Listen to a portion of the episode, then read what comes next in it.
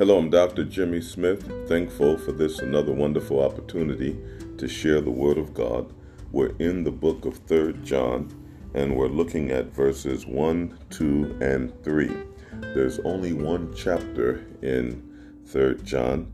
This is the same John that the Holy Spirit used to write the Gospel of John, 1st, 2nd John, and the book, the Revelation. Note the text as we come to 3rd John, beginning in verse 1 the elder unto the well beloved Gaius, whom I love in the truth. Beloved, I wish above all things that thou mayest prosper and be in health, even as thy soul prospereth. For I rejoiced greatly when the brethren came and testified of the truth that is in thee, even as thou walkest in the truth. Want to speak on the theme a prosperous soul. A prosperous soul. Here we find John as he writes under the inspiration of God. He speaks of a man named Gaius. We know that he was an influential person in the church of Jesus Christ. We also know that physically he wasn't feeling very well, but his soul was prosperous. And what a unusual statement. What a great statement. My soul is prosperous. And in verse 3, we see the reasons why. Note point number one For I rejoiced greatly when the brethren came and testified of the truth that is in thee. Gaius knew the truth. Gaius had the truth in his life. And as we think about truth, we know that St. John chapter 14 verse 6 says that Jesus is the way, the truth, and the life, and that no man can come unto the Father but through him. Gaius was a believer. He was a saved man. He knew Jesus as his Savior. He was delivered. He was delivered. A one word definition for the term salvation is deliverance. And as we think about deliverance, we know that is exclusively because of accepting the Lord Jesus Christ, by believing who He is, that He's God, and believing what He has done, that He died on the cross, was placed into the burial, and rose again the third day from the dead and then to personally invite Jesus Christ to come into my heart and save my soul.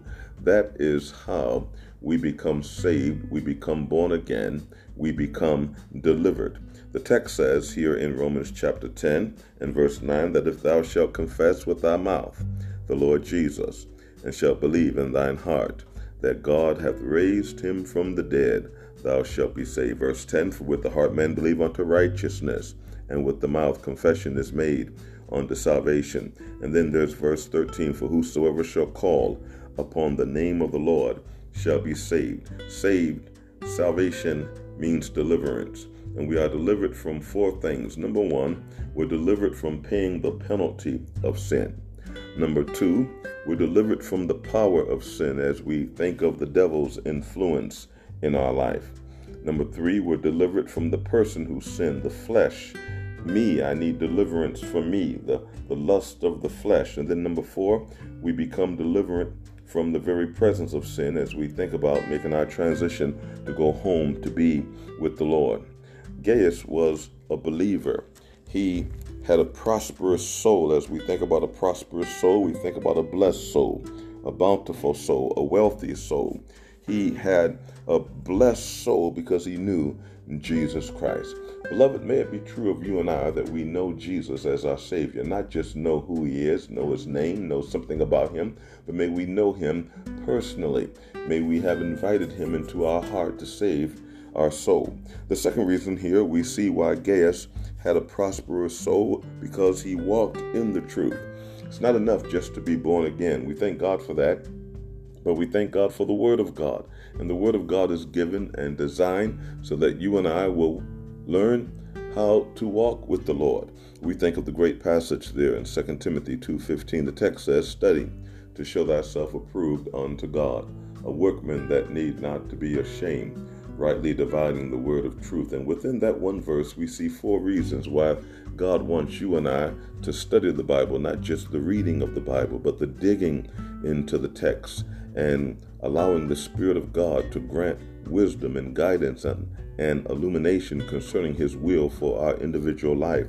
And so we study to learn how to live. We study to learn what to do. There are, are gifts that God has given to the body of Christ. We all have at least one spiritual gift. No one has them all. We may have more than one, but no one has them all. There's a function, there's a ministry, there's a service that God wants you and I to render. And He has work for you and I to do. And it is as we study the Bible and walk with the Lord, we become closer to God and we become more sensitive to the leading of the Holy Spirit. Uh, the text says in St. John chapter 16 and verse 13 that the Holy Spirit will be our guide.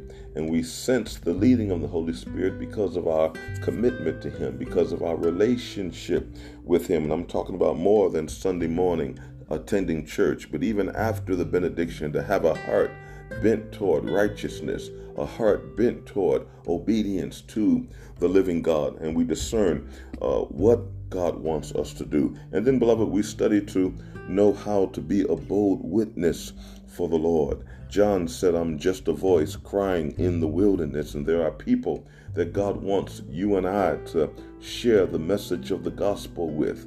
We have people in our family, people as co workers, people as friends. We're connected to people. We have influence with certain individuals, and those individuals God wants you and I to say a word to concerning the importance of redemption, the importance of salvation, the importance of knowing Christ so that we may go to heaven. And so we study so that we may be a bold witness. And then we number 4 we study so that we may get the message correct. Gaius had a prosperous soul because he knew Jesus and he went further than salvation. He picked up the Bible. He would learn of the Word of God, and that's ongoing. We never graduate. We stay the course. We stay put in the Bible to permit the Spirit of God to speak to us. And because of salvation and because of discipleship, we can experience a healthy relationship with the Lord who has delivered us because of the finished work of Christ, who has given us divine wisdom because of the study of the Holy Bible, who has given us the peace of God which surpasses all understanding, who has given us the joy of the Lord which is my strength. He has given us the songs of Zion as we would sing and make melody in our heart unto the Lord. The Bible will teach us how to pray so that we may get a prayer through. And then one day we'll see Him. And at the judgment seat of Christ, God will hand out a crown of rejoicing to the soul winner, a crown of life to the one who has overcome temptation, the crown of righteousness to the one who stays the course and finish well. And then there's the crown of glory given to the faithful pastor. I pray that we all will have a prosperous soul, a soul that is rooted in the truth of God's word, a soul that is connected to the vine, therefore producing fruit that brings God honor and glory. May we be as this man Gaius. We may not feel our best sometimes physically, but our soul can always feel blessed and well and bountiful because of our relationship with the living God. May we increase in our time with Him, our time of prayer, our time of meditation, our time of study. We'll be glad we did for all of eternity. I thank you.